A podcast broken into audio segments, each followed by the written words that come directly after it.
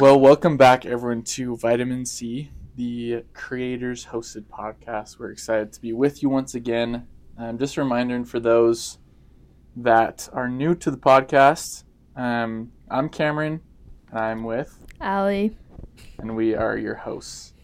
And we are excited to to bring some new content to you this week. I think it's going to be really awesome. We have we have a pretty cool guest. He may not be the coolest. Just kidding. He's a, he's an awesome guy. Um, but before we get into it, just a reminder: we have some events coming up, like we always do.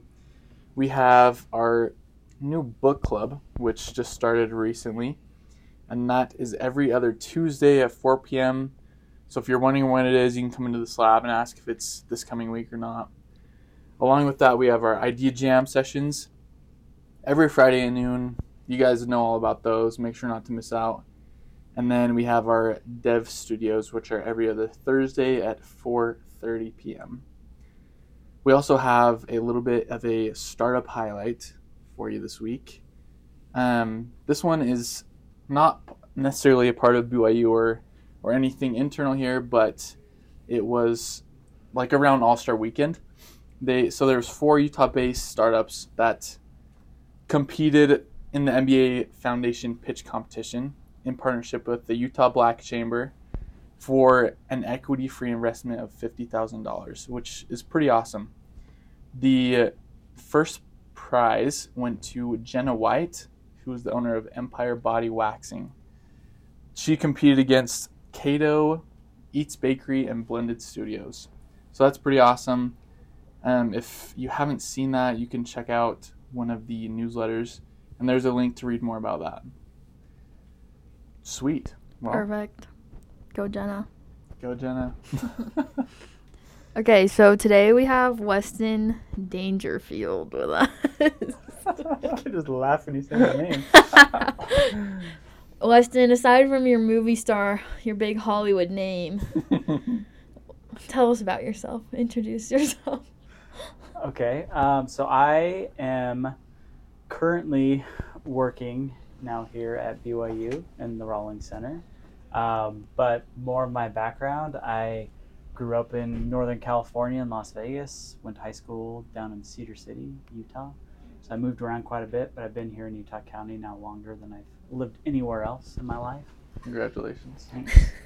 um, yeah, what else do you like? I uh, ran the Olympic torch. We talked about that the other day. Not too much about that yet. Okay, okay, we won't go into that. Um, I grew up loving sports, played baseball, football, more recently ice hockey. Um, I enjoy a lot of different things. Awesome. Sweet. Yeah, now we have a little bit of background about you, who you are, what you're into.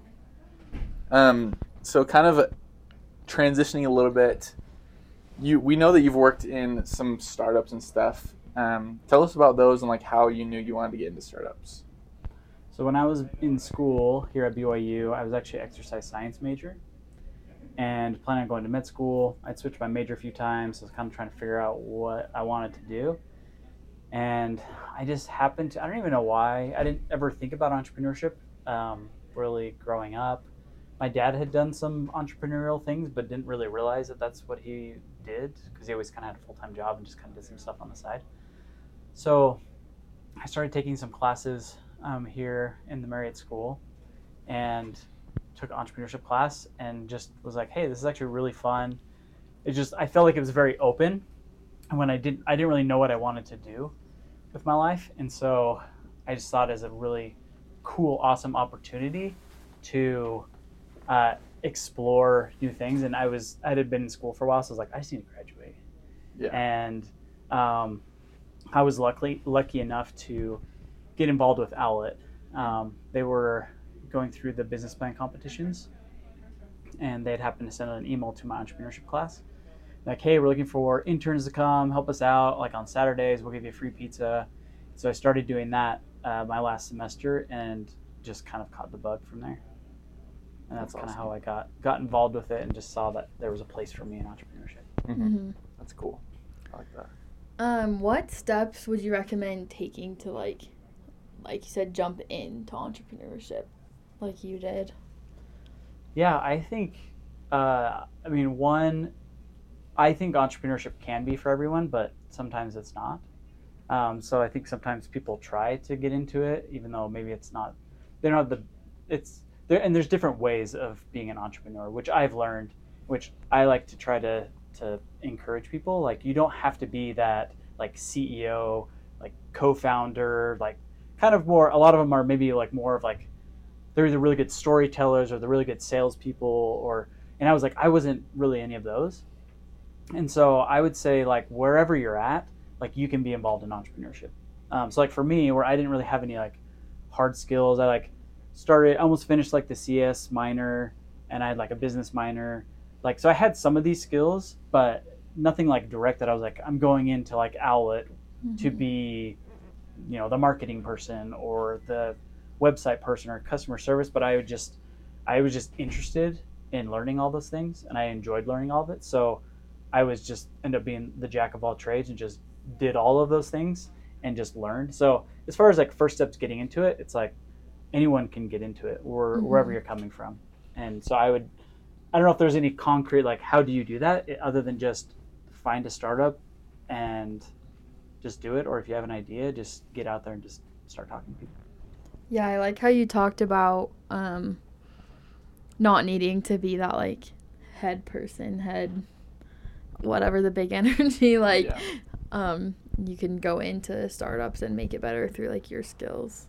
I feel like that gets looked over sometimes. Yeah, I agree. I think because I mean, a lot of people when they think of entrepreneurship, I think they think of like, oh, I need to start Qualtrics or Podium or whatever, and I don't have the energy. But I feel like entrepreneurship a lot of times is looked over just in the sense of it can be like a side hustle or something that you do just because you enjoy it or something like that, which I think is is important to to realize. So true. Um, so for yourself, do you personally prefer working like on a startup team or starting your own thing? I mean, there there are benefits of both. What I found is I I do enjoy working with other people, and there's energy that comes from from that. Mhm. I do like. So I've done both. I do also like doing my own thing and just kind of being my own boss, not really having anyone to report to, or but but it also depends on the the business, right? Because there's some where you do have to have a team, and some that you don't. So, um, you know, there have been times where, you know, I've had been doing like more like freelance stuff. So, and I would consider that like entrepreneurship, but not kind of traditional entrepreneurship Mhm. or like like freelance slash consulting. And I'm like, that was really nice. Like that's essentially what I was doing before I came here to BYU. So like I didn't have a schedule. I just kind of got work done whenever I wanted to. I was able to spend a lot of time with my wife, um, and so like that was awesome. But I found that I also missed like being around people and working like every day with just those interactions you get with a team. And like some of my favorite memories are like from the early days of the different startups I've been involved with, where it's like it's just fun because you're just figuring stuff out. Um, and and I guess you can get that by yourself, but that's that also is not me. Like I'm not I'm not really that like idea type person. So Mhm. I do kind of need to find those idea people to jump on and support them and work with them. So um, so yeah, I would say I guess I'd say more. I prefer more working with a team when it's like kind of more traditional entrepreneurship. Makes sense. I like that. And with that, what do you think makes a successful team? Because I think a lot of our students here kind of view like the entrepreneurial journey as like a solo endeavor. But what advice do you have about like building a successful team or I think the biggest the biggest thing is uh, if you can get diversity of thought is the biggest thing I think for me. I think you need to be moving in the same direction and have the same goals, but having different, um, again, again, different ways of thinking about things and coming from different backgrounds is what ends up being the best long term. It causes it can cause some some issues early on because you're you're thinking about things differently or you want to do things differently, but I think what it does is it, it builds good character in the team and a foundation to build off of to have a long long term like strong um, startup in business. mm-hmm. So sometimes it's hard to find that though early on yeah because like a lot of times you're you want to start something like with your friends or with someone that you kind of associate with. Mhm. Uh, so I would just say, like, there is something to be said about that kind of like friendship and really closeness that gets you through those hard times early on. Mhm. Um, but I've also seen friendships ruined because of entrepreneurship too. So, like, it, it is just really finding like I think I would say whatever your team you find and you want to build with, just make sure you're communicating and you're you're able to Mhm. be really like upfront about uh, whether it's equity, whether it's who's making the decisions, who's you know like has the ultimate say over the different responsibilities, and kind of establishing that on establishing that as early on as possible It's like setting some ground rules, basically. Mhm. because it's really especially and you've probably heard this before but especially before like money starts coming in like those those are really important decisions to be made because Yeah. once money starts coming in then everyone wants their piece of it even Mhm. even though everyone's usually like oh yeah no i want to do what's best it's like yeah, that that, that just starts making everyone wants their time. Exactly. Awesome. Um, so obviously, like, how many? First off, how many like startups or small companies do you would you guess you've worked in? Yeah, I kind of want to like a A, a recap a of history yeah a career history. So I've done a few things that have like allowed me to be involved in a lot of different startups. So it's it'll, I'll kind of go down both paths of like ones I've directly worked with, and then ones that I've been able to kind of like work with. that makes sense. I Uh, suppose that makes sense. like I've been a part of, and ones that I've worked with and supported. I, that's Okay. probably a better way of saying it. like externally. Yeah. Okay. So I so started out um, working at Owlet. I was able to go out to TechStars with them, which is a startup incubator out in New York City. So we were there for three months, which is awesome. And then I came back and we just raised some money, so that kind of allowed me to actually go full time. And I was there for about three and a half years. And what's interesting, and I think why I've been involved in so many different startups, is because, like I said, I kind of have a lot of interests, and I'm like, I'm like pretty good at a lot of different things. Jack of all trades. Yeah, and I'm not like amazing at one specific thing. hmm Master of none. Exactly. Thank you. Just kidding. uh, so I think that uh, I started kind of beating myself up, uh, kind of the last like year, year and a half when I was at Owlet because the company was growing. Everything I was doing, they had you know had hired like departments for those things. Like I was, Hmm. like I said, I set up the customer service, all the social media. I was managing the website. I was doing like all the branding and design, and then wow. it- like we just had i was just doing it out of necessity. I just taught myself. And again if you go back and look at it it's like it wasn't anything amazing but it got the job done. Mhm. so anyways after a couple of years i just they were encouraging me to like you know find where i fit kind of on the bus. Uh, they even offered you know to like pay for me to go do some like specialized like training. And i was just like i just don't necessarily want to do those things. I, I want to still be able to do a lot of different things hmm and kind of felt that pressure that I think a lot of like especially students get. Like like you have to like find your major go get a job and like do that thing. Mhm. and I think that that works for a lot of people but for me I just realized that that wasn't me. And so I I realized I was like you know what? I think I just need to go find another startup to be a part of so that I can kind of do that again and I had some experience. So um, I was like I said I was there for about three and a half years and then I left and found another startup that was it was called Seek. We were doing they had had started out as they called it Treasure Canyon when they go and hide like a treasure chest up in the canyon and then give like a treasure like a scavenger hunt. Oh, and I think they gave away like I think it was like ten grand that they would hi- hide up there in cash.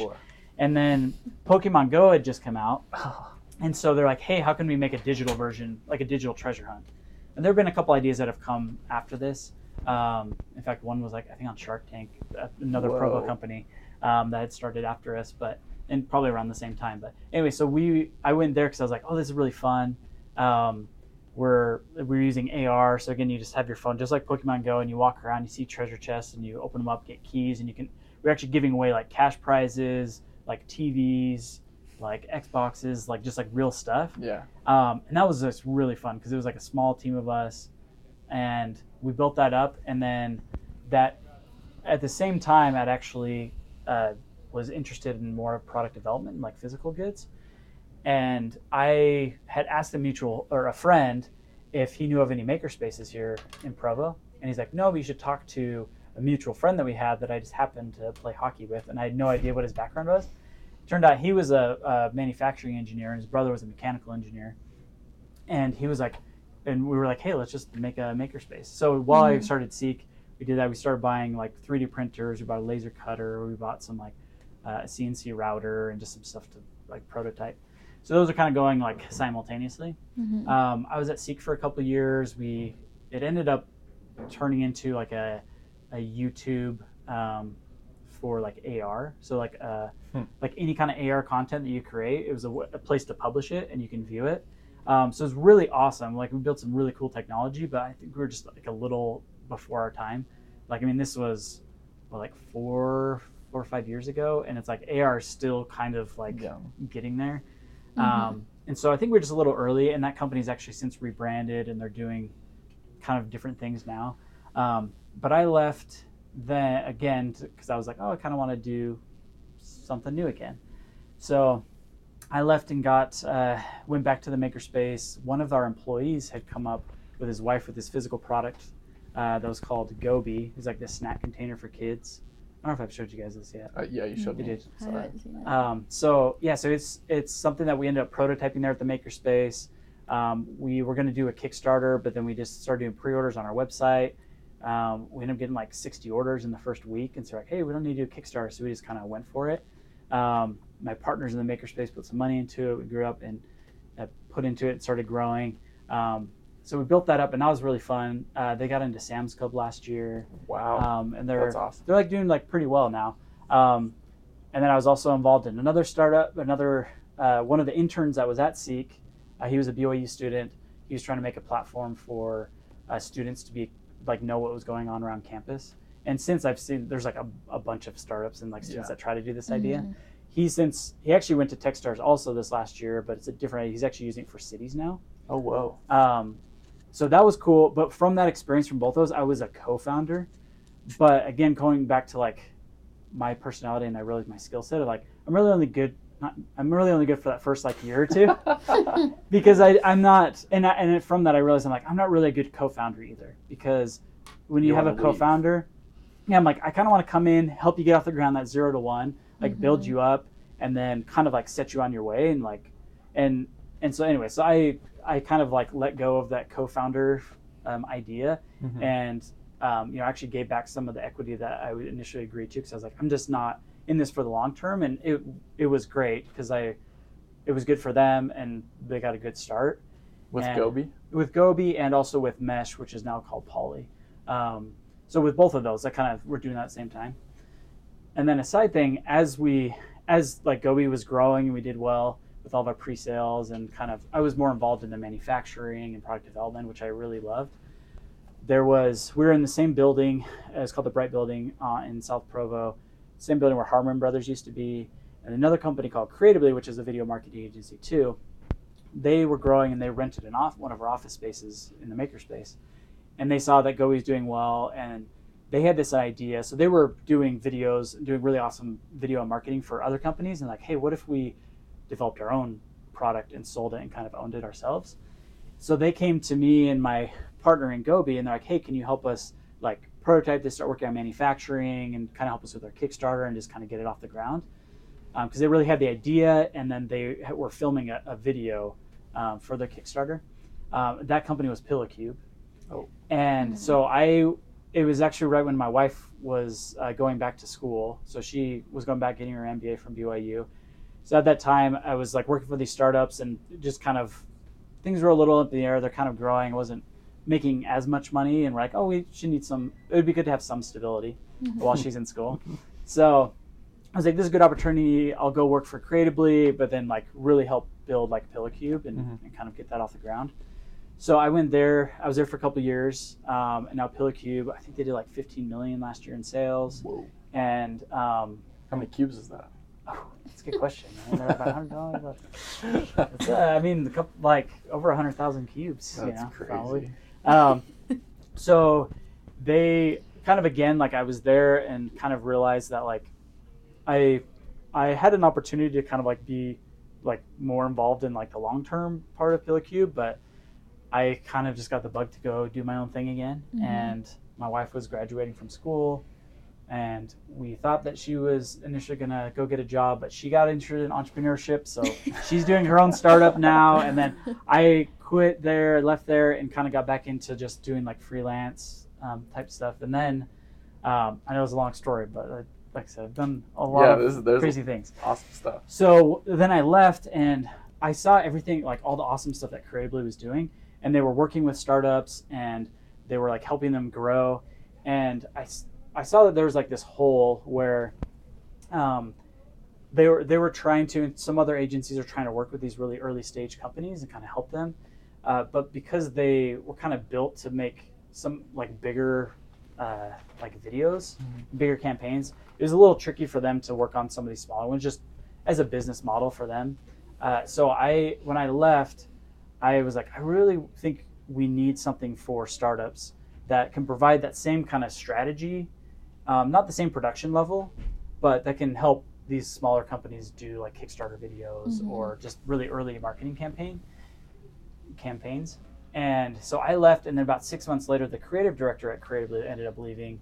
Um, he had just had his second kid and was just kind of looking for something new. He actually studied film at BYU and was working on like a full f- feature script. Oh And wow. so he moved back to Maine, where he's from, and just outside of like Portland, Maine, and to focus on that. And so I was just talking to them. I was like, hey, like, I'm talking to all these startups, and they need some videos. Like, would you be interested in like maybe we can do something, but for kind of a lot cheaper? Maybe focus just on the script and strategy, and then outsource all the production so that we can keep the cost pretty low. Mm-hmm. And so that was our whole business model, um, and it actually has done really well. Like we've we've been working with some really cool brands. Um, so that's what I'm saying. Like I've I've done some things where I've done some ad buying. Mhm. Um, I've done the our agency, which is really just me and my partner Ian. Dangerfield and Hawks. Dangerfield and Hawks Yeah. is the name, um, for obvious reasons. Ian's last For name is obvious Hawks. reasons. So um, we actually funny story with that is uh, with Ian when we were like, oh, should we even have a name? What should we call it? And one of the first things Ian said, he was like, he's like, I always hate when agencies just kind of like use the name of like the owners. Like that's just kind of lame. but then we were thinking, and we're just like, Dangerfield and the Hawks is pretty cool. yeah, It's pretty cool. that's pretty. It sounds like a movie agency or something. yeah. Yeah. So we were, we ended up going with that, and like I said, it's been we keep it kind of pretty small. Like we don't we don't like try to market ourselves too much. We just Mhm. like finding these like smaller um, companies and kind of help them. And like I said, we Do you usually reach out to the companies, or do they still come to you? they kind of still come to me. A big part of it is just kind of like from my network, um, and also some of like the ad buying I was doing for these companies. I was able to kind of like kind of open some doors, and um, bet most of it was kind of from from my previous network and knowing that we're doing, and then just kind of also from like Ian's experience and just people knew like some of the stuff he had created um, and been a part of that creatively, and so that helped us too. Um, and again, we weren't trying to be, and we, we aren't like at all like competitive with like a Harmon Brothers or creatively at all. Um, but we like that that did kind of help us kind of have that background.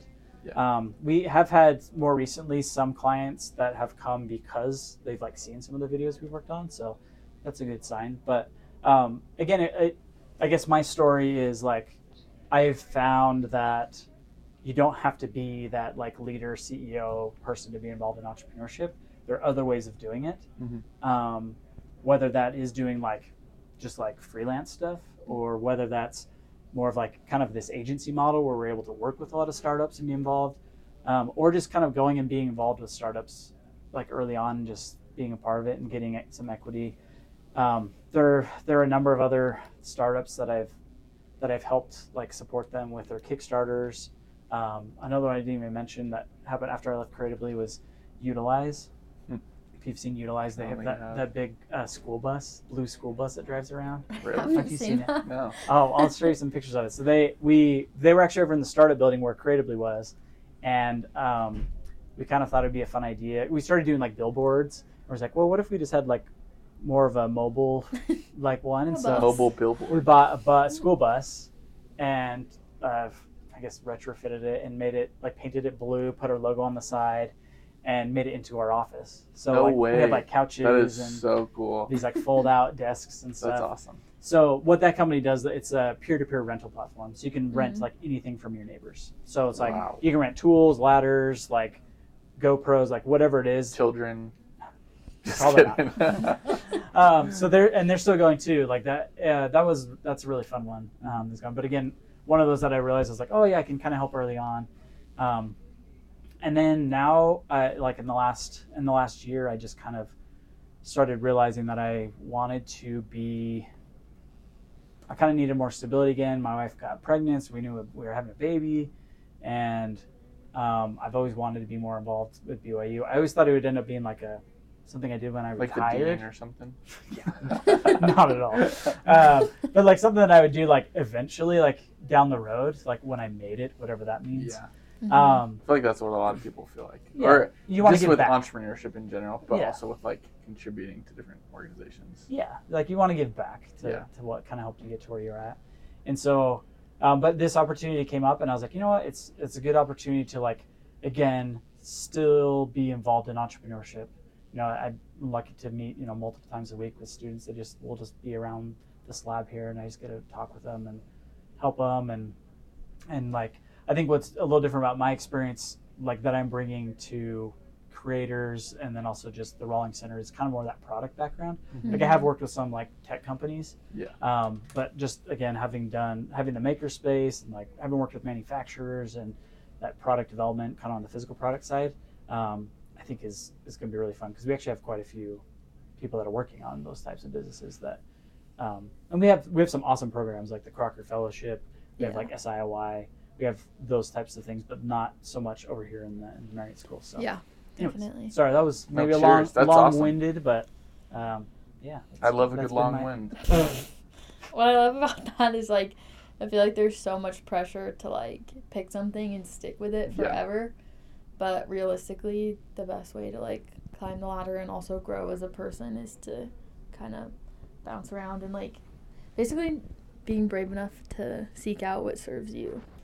Yeah, and I, I have like I have a really good friend who is at a company that's done really well and he's been there for like since the beginning Mm-hmm. and he's definitely like more entrepreneurial but he's having a really hard time like making that that leap. Priority.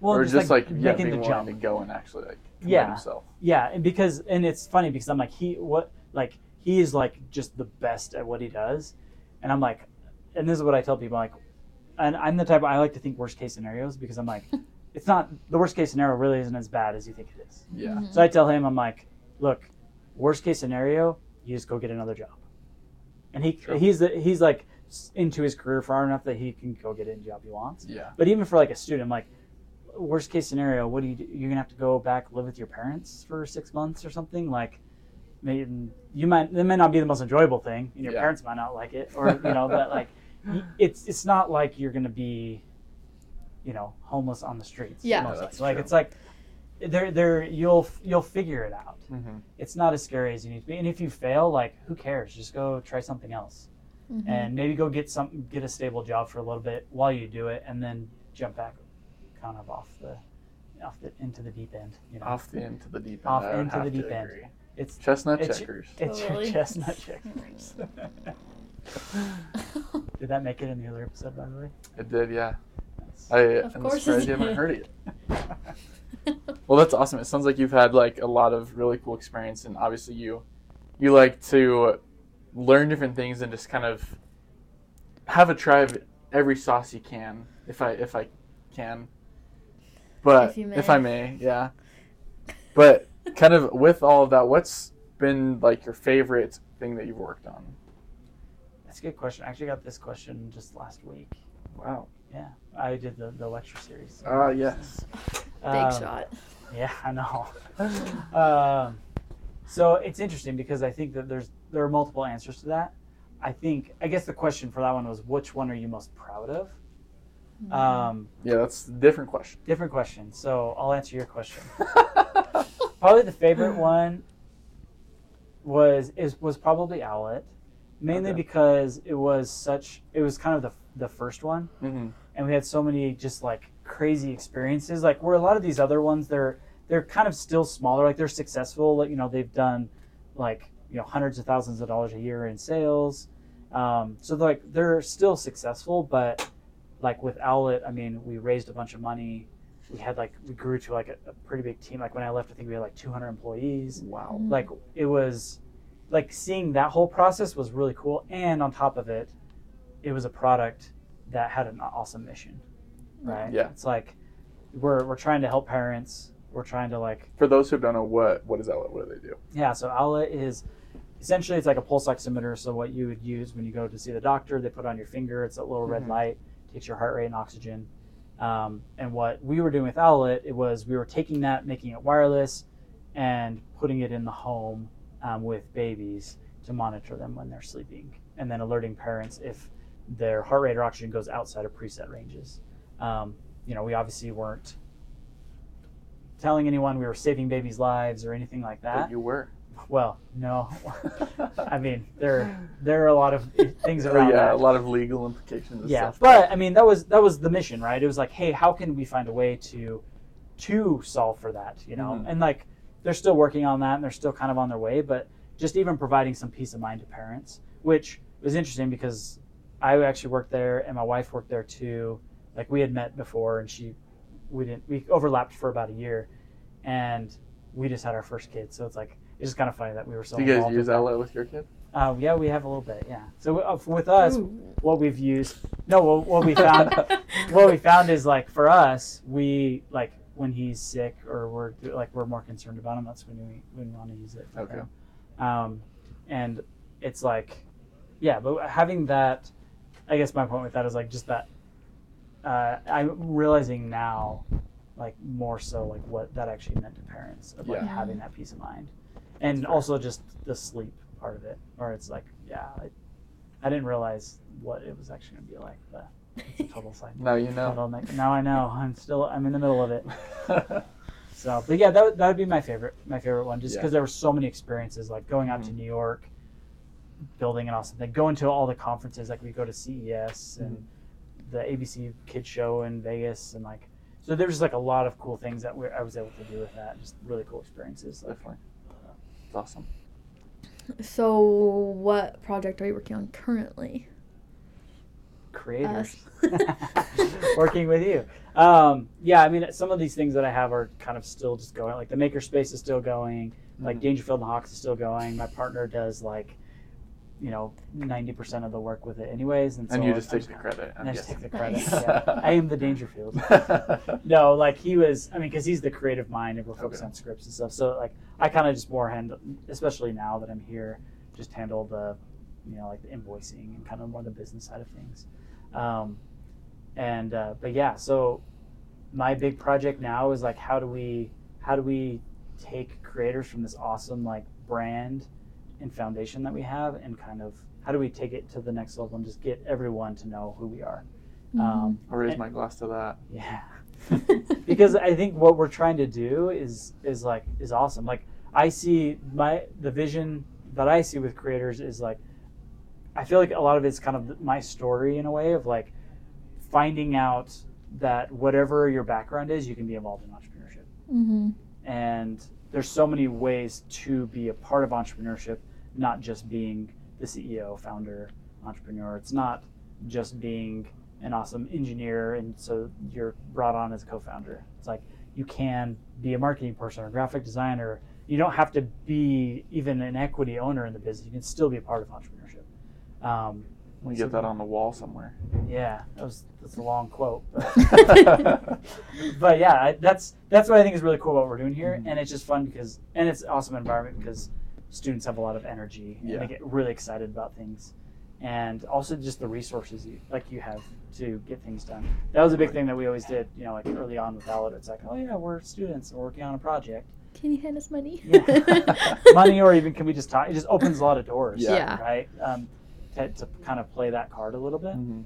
and You're a student of life all the time, so Exactly. It's not a so lie. I guess you can keep saying it. um, yeah, so I think again that you asked what I was working on now, and that's bringing bringing that experience and hoping hoping hopefully um, helping other students kind of like see the journey for them. that's, That's awesome. awesome. I really like that. I think it's important to see for everyone to know that like it's more than just like what the media like portrays as an entrepreneur. It's more than just Ryan Smith. It's more than If just will. Ryan Smith. If Yeah. I will, honestly. I will you. Because, and I also think too, like there is. I think we talked about this a little earlier. It's like, I think having a window washing business, like that's entrepreneurship. Yeah. Like having Absolutely. an Etsy shop, doing you know whatever it is, like that's entrepreneurship too. It doesn't have to be. You don't have to go build a billion dollar business to be an entrepreneur. you can if you want. You can, yeah. If that's the path you want to take, I personally, I don't, I don't personally want to go down that path because there's a lot of things that I just don't care to deal with. Um, but yeah, I mean, it's obviously that's that's a path to take too. It's true. And if you do take that path, let us know. I will. I would love to have a piece talk of with that? you and a piece of that. yeah. There's also something that I I've tried to uh, en- encourage and kind of tell people. So like, I found that I don't necessarily want to build a, a business that has a bunch of employees because I want to encourage others to build their own business. Mm, Mm-hmm. So like when when we started Dangerfield and Hawks, we like had some friends that were like video edit or uh, they were editors, and we were like thinking, it, just kind of throwing it out. It's like, oh, like should we like hire um, like internal editors or like producers, directors, like an internal production team? And we're just like, no, I'd re- I'd much rather encourage them to go build their own business so that they are their own owners and their own boss, and they have the flexibility that I have as an owner and they don't have to report to somebody, but they can just do their own thing and, and kind of have that freedom. Mhm. Like that excites me. Like, how do I get people to do their own thing, but we can still work together? mhm. Um, I think it's a really cool way to. And there's some jobs where you can't totally outsource everything. Like, you do need some internal teams, and also Mhm. depending on what you're doing. But Yeah, absolutely. I really, I really like that that mindset. Real life That's Robin cool. Hood. Real life Robin Hood. So that's right. Robin's my middle name, actually. Are you serious? No, it's Oh. dangerous. No, that's your last. Oh. Less endangered Dangerfield. That's awesome. Um, so kind of like steering away a little bit from the entrepreneurship questions and all that. I think you've obviously had a lot of really cool experience, and it's going to bring a lot of value to the students here. Um, on another note, have you ever had like any like special experiences or anything like concerning like the Olympic torch or anything like that? I spoiled it. I'm sorry.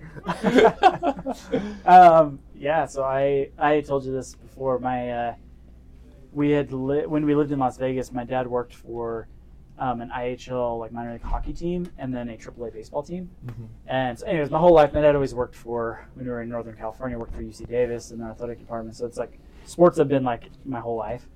And uh, he actually was working at BYU in the athletic department.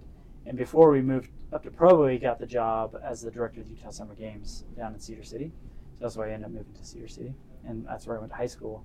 But he was, has been involved with like the Olympics in the past, and was actually like doing a lot of the PR for hockey um, that was down here in Provo um, for the Olympics, and um, just kind of because of all that, um, they had actually invited him and asked him if he wanted to run the torch. He he had convinced them to run around the track down at SU and like light the cauldron there, and um, but anyway, so he got them to have me do it instead of him.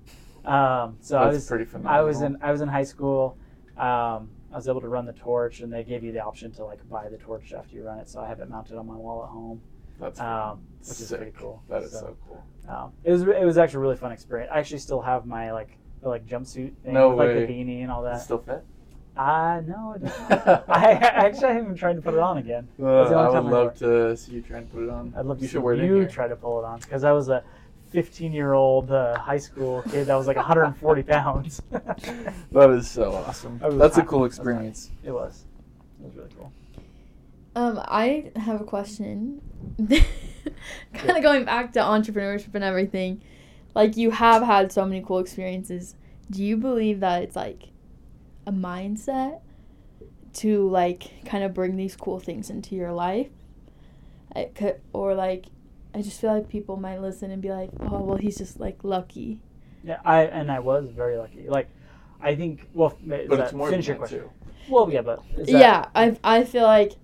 Do you believe that you can like tap into a mindset to bring great things for yourself? I, I think so. I do think that, like, I look back, the fact that I was like in school longer than the average person was, like in like that I found out about Owlet like my last semester, like that was lucky. Like I got lucky, and maybe we can argue that that was supposed to be. It's supposed part of to the be. plan. Yeah, like I, I think that that's that is part of it, but I think it could have also made other decisions in my life that could have taken me on a, you know, a successful path as well. Mm-hmm. Um, but I do think that there's kind of two parts to it. One, I think, especially super lucky, so- sorry, super successful people, uh, there's obviously a huge um, element of luck. You know, you hear the stories of like Steve Jobs and like just like the environment that they grew up with and had, they had access to computers when they were younger and Mhm. like all those things. Like they were lucky to just even be in that place. Um, again, similar to for me, where I was like, I was lucky to be at, I happened to be at BYU. I happened to, you know, again, be in school a little bit longer. I happened to be in an entrepreneurship class where they had sent the email out. Mm-hmm. Um, so that that's part of it. But since then, I've really learned that it really is. It, it's a mindset of like, you can make it happen, and more, more than just like working super hard to make what you want to work happen. It's more of, I'm going to keep working until something works out mm-hmm. because not everything does work out, and Yeah. what I found is like even if you're you're you have this idea and you're like super passionate about it, you're working really hard, it's either gonna be successful or it's not. Um, and there's two paths you can take if it's not successful, and there's probably multiple, but the two that come to mind are you can either kind of, I guess there's three, quit completely and just say entrepreneurship's not for me. Mm-hmm. Um, you could quit and then go try something completely new, or you can pivot and figure out maybe there's a different path, maybe there's a different application for whatever you're doing, or maybe there's a different demographic you need to go after. So, the the entrepreneurs that that I see that are successful are those that either get really lucky or they have a really good vision of like what's coming and they can jump on that mm-hmm. opportunity and stay ahead of it.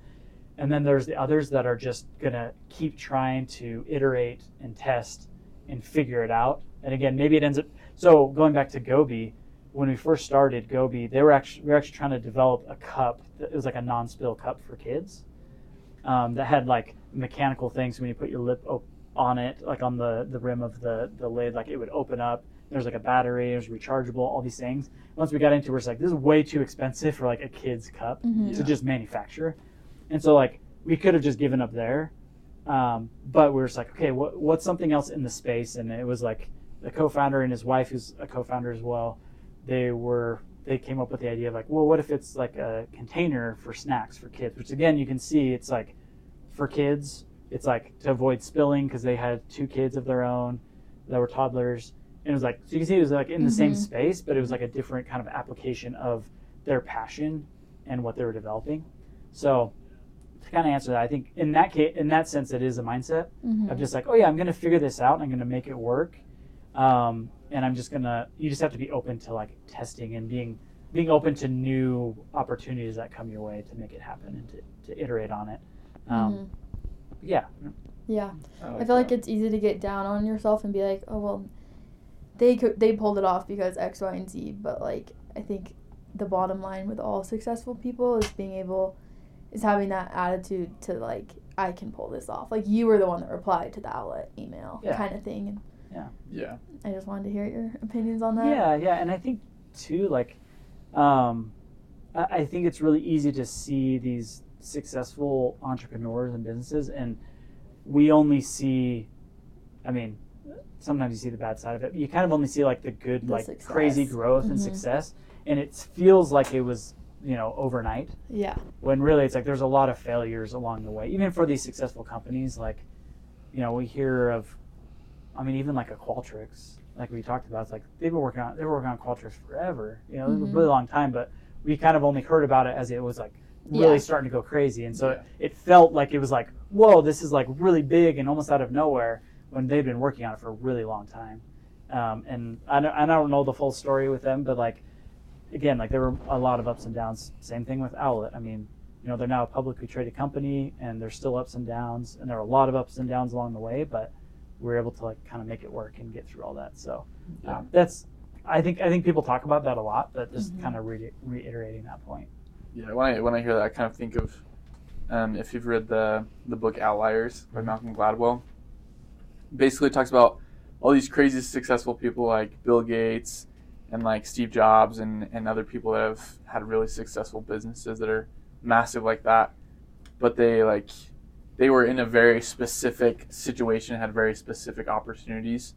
But I think it's important to know that there's been there's like thousands of more successful startups that are outside of you know those specific lucky circumstances.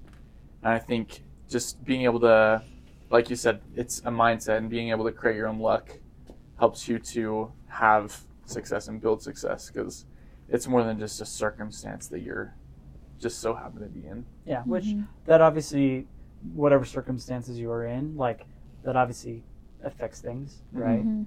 Like the fact that you know I again like I happen to be at BYU, like and I wasn't born in you know Australia or something, you know Yeah. Like, or, I am- or even like Indiana. Indiana, yeah, exactly.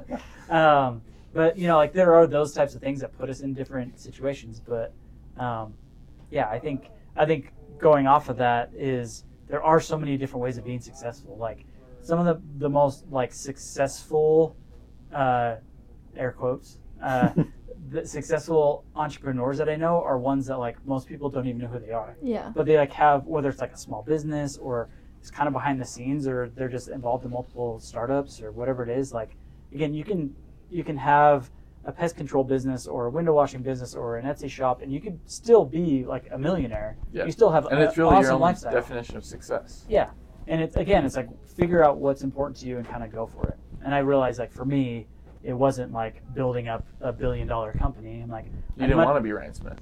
yeah I mean because yeah he owns the Jazz like, No one wants to own Yeah. the Jazz. They're I a losing team.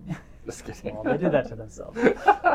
you traded away everybody they did. Uh, but like again, like if that's if that's who you want to be, like go for it. Mhm. Um, So true. but if you like, just know that there are other paths, Yeah. like to to be successful. Amen to that. Love it. All right. Last last question before Cameron's big hitter. Oh boy. What are your thoughts on the new pitch clock in baseball? That's a rough one because I think that it is makes it more exciting for people who may not be like a purist, you know, but It's good. To, it's good to bring in people. It- It's good to bring in people. It's kind of it adds a new element. They're already finding ways to like game it, Hmm. to like just like the timing of when the pitcher goes to pitch and like. Anyway, so there's there's I see issues with it. I do like the idea of it, what they're trying to accomplish. I think 20 seconds is really fast. Um, so I think it's. I, I I'm kind of in the middle. I love it and I hate it, but I maybe don't like it a little bit more than I like it. I like the idea of it, but I don't necessarily love the implementation of it. okay. And also how quick I know they've been testing it in the minors for a while, but I don't I'm, I'm not I don't know if I'm a huge fan of them just like throwing it in all of a sudden this season. That's kind of how it feels. What? How Mhm. else would they do it? Because if they did it next season, they'd just be throwing it at next season. Well, they could be I don't know. Yeah, I don't know how they how they do it. Maybe they do it. Maybe this is weird. but Maybe they just do it for the first like six innings or something. Or the like- last. Or the last. Well, Speed up. Put in seven, eight, nine. yeah. well, if they speed at the beginning of the game, 'cause then the end is. I don't know. I I think it's gonna. It'll be interesting to see what ends up happening. I was. I'm more excited for the like um what do they call it? The electronic umpire, like the. Oh, they're doing stuff. that, huh? I think they've been testing it. I don't. They're not doing it yet, but Oh, okay. I would have preferred to have that before pitch clock. Yeah, I think that would be cool. Although be people love the, uh, objective. like, But people love that part of The baseball human too. error. Yeah, and I like it too, but not when it's against your team and the ball's called against it. Then it sucks. So Yeah, that's true. that was a good question. Interesting take. That was a good question. Awesome. So, like every other episode, we're gonna end it with a very big question. That's very, mm, you could say philosophical. So, if you had the chance to get a message across to the whole world and they would listen, what message? Would you put There's been this whole episode. It's different. It's Outside, different. John, outside of that, Yeah, just in general. If you could speak to everyone in the world and they'd listen, what would you tell them? um, without getting too spiritual. I don't. You could can. It's a you want. BYU podcast. I mean, you can get spiritual if you want. Well, I just didn't know if that was the direction you want to go. No. I think, but connected with, like, I view like the gospel and like, well, I view the gospel in not a different way, but the way that I view it is, like, all these experiences that we have in life are to help us to become better and to become like God. So, what I see with like entrepreneurship is an opportunity to do that to learn a lot of different skills, to learn like how to become something better and to push yourself. So that would be my message is like try entrepreneurship. Just go build something. Just go build something because there is something also that is eternal and part of every human being, I believe, is a desire to create. Whether that's create a family, whether that's creating a, and building a house, whether that's creating a business, whether that's creating a successful lifestyle. Creation is just a part of our eternal journey. And I would say go and create something. I like that. Love it. Ali, what about you? What is your message to the Um, my message is that to be mindful of what you're putting in and on your body, and that you can heal your life if you're careful and eat how God designed the world to be. I like that. I like that. I don't want to be too controversial, but stay away from poison and you'll see your life. Dang, I was planning on drinking poison the minute I got home. Ah, The sneaky poisons. Basically, cut that out. Let me let me rephrase. Yeah. Okay, okay, I hear that.